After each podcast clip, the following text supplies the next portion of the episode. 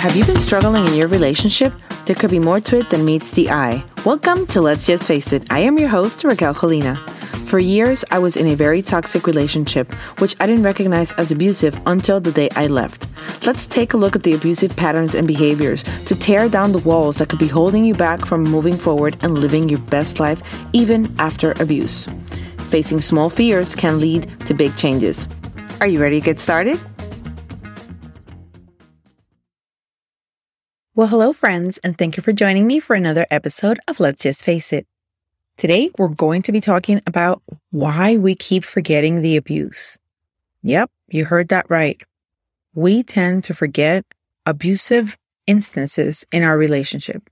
And that is one of the reasons that why we keep staying in these sort of relationships. When you can't remember the bad things, it's just like they never happened. And that is one of the main problems with an abusive relationship. Why do we forget the abuse? We forget the abuse because our minds tend to work to protect us. But when you're in an abusive relationship, that actually works against us. When the mind encounters these types of situations that are very painful for us, the mind forgets the abuse because the mind wants to protect you. This is called dissociation. We don't exactly forget the abuse. It's a way for the brain to store this abuse in a different place. This specific type of abuse is usually a relational abuse. When we're talking about relational abuse, it means somebody that is very dear to you. For example, it could be a family member, like a parent or a sibling. It could be a very close friend that you had for years and somebody that you really and deeply trusted. It could be your partner, your spouse, your boyfriend, your girlfriend.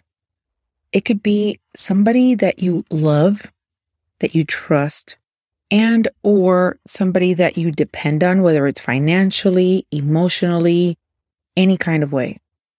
These types of relationships, the relational relationships, are with people that we feel very strongly for. For example, in the case of a spouse, of a parent, you only believe that this person wants what's best for you. It's the way it should be. If they love you so deeply, why would they not do for you? It's all about being there for your partner, offering yourself to them, being available to them, loving them more than life itself, right? Well, in abusive relationships, you start the relationship believing that this person is all for you. You go through the love bombing stage and you get into the cycle of abuse where you experience the likable part of the relationship where you're loved, where you're cared for. And then comes the abuse.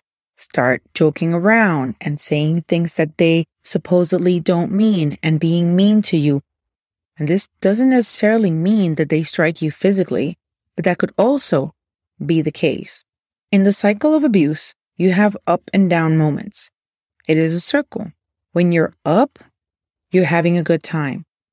You're into the relationship like you're with the love of your life, whether we're talking about a parent you're having a great relationship with a parent, let's say your mother or your father, and you love them deeply. They gave you life. They brought you up. You believe that they've given you the best that they can.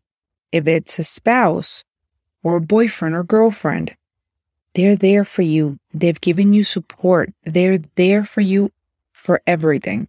You feel loved and you feel cared for. And then there's the bottom part of the circle where there's the abuse, where they tell you that you're not good anymore.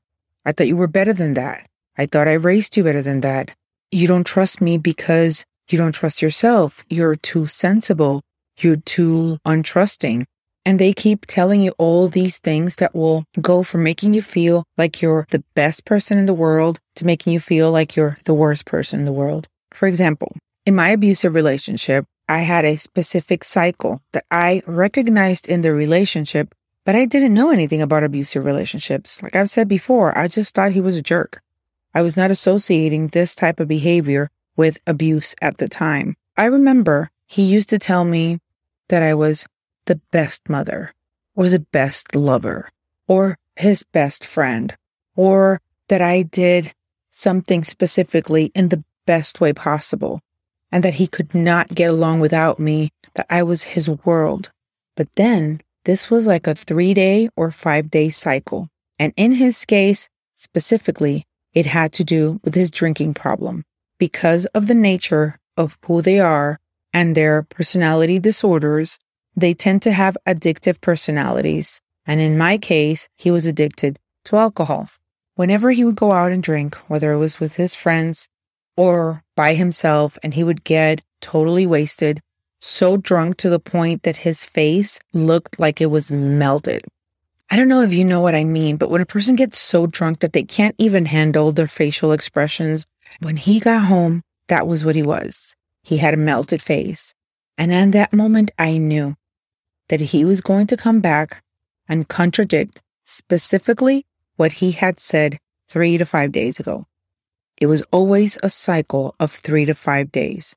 I always knew when he said I was perfect and beautiful and blah, blah, blah. Three to five days later, he would tell me the complete opposite. I was bad in bed. I was a bad mother. If you can't clean the house, let me know. I'll have to pay for somebody to do the job for you. You can't handle taking care of two kids. And he would always turn everything around in three to five days. And this is a perfect example of a cycle of abuse. It might be different for some. Some may include alcohol or other kind of addictions, and some of them are just bad even without them. But this was my case, and this I always forgot. I knew that it was coming because it became so obvious in his personality that I knew that it was coming, but it always hurt. It always hurt even though I knew that it was coming. But the one main thing is that after the cycle ended, I would forget. I realized that I was forgetting all this information when something similar happened again. I used to journal back in the day when I was really young. I had diaries and journals all over the place. And I used to write about all the boys I liked and the poems that I wrote. But then all of a sudden I grew up and I thought that I outgrew it. So I stopped journaling. Towards the end of my relationship, moving out and moving on from there, I started writing everything that was happening. I started writing everything that I remembered. I thought one day I could write a book about everything that had happened to me.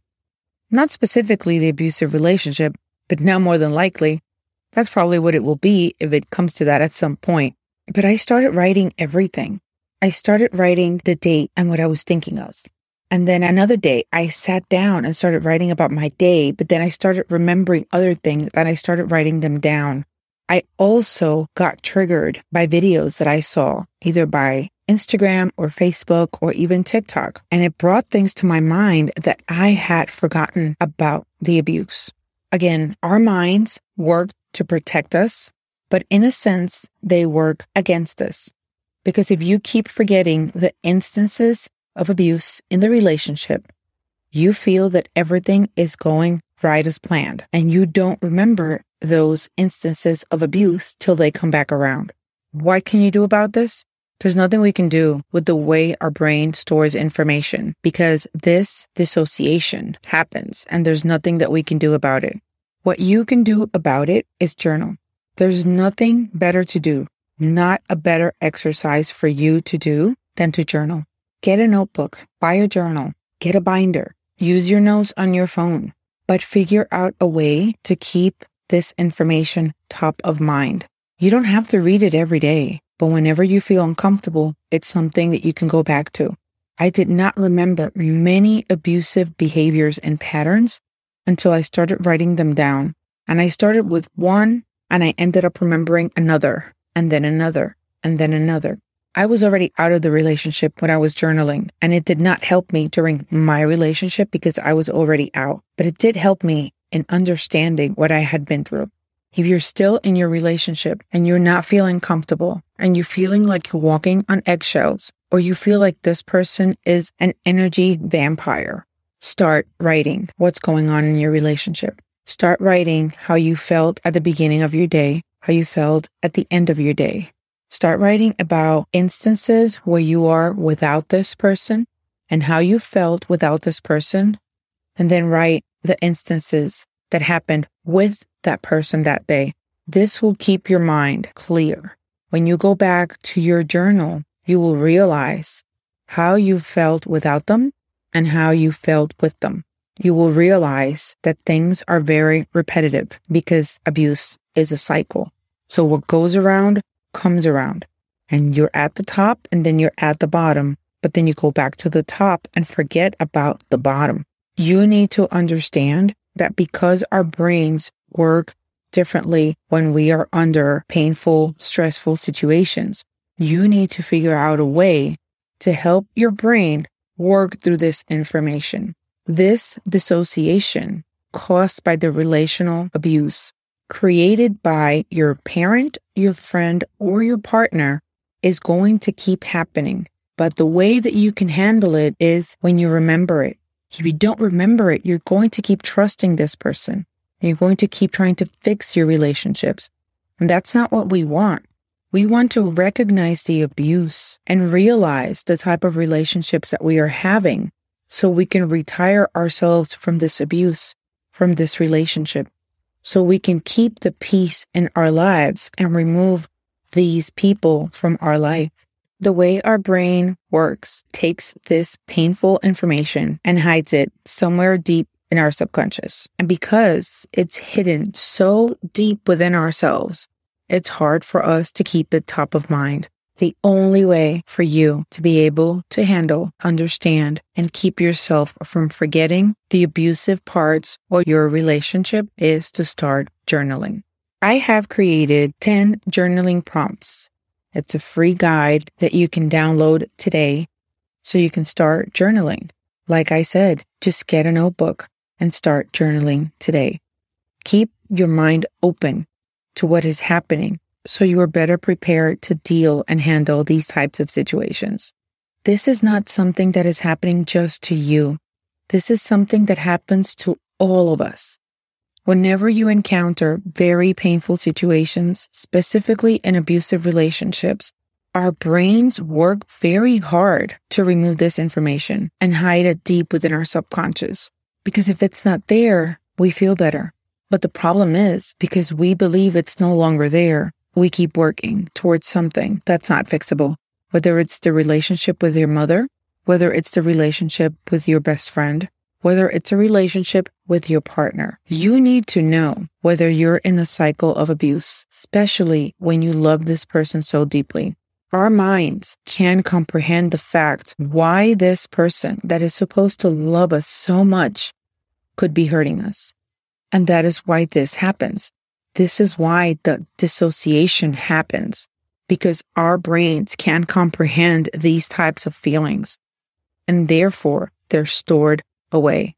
When you journal about them, you keep bringing them up and you keep remembering them so you can work towards having a better life, having better relationships, and realizing that you are in a cycle of abuse that needs to be broken down. When you start journaling, you stop forgetting the abuse because it's right there for whenever you want to sit down and read what's going on. Once you realize what you're doing, journaling daily, or at least a couple of days a week, you're going to go back to it and remember and keep this information top of mind so you can take the actions that you need to take to cut these people out of your life. And if you can't remove them totally out of your life, so you can create patterns and boundaries, so you can keep these people away from real people that want to love you and care for you and people that you can trust. We need to set boundaries with people that are trying to hurt us. And the only way that we can keep track of this is by journaling. You can go to raquelcolina.com forward slash connect. And there you will find your free guide to download 10 journal prompts so you can start journaling today. I will post the website on the show notes below. I will also post how you can reach me if you have any questions. You can also DM me on Instagram. I hope you take me up on this offer and start journaling today. Again, if you don't know where to start, download my free guide, 10 journaling prompts to get you started. Don't wait any longer. The abuse will not get better. but it can get worse. And the problem with you staying in a cycle of abuse is that it keeps breaking you down deeper and deeper the longer you stay.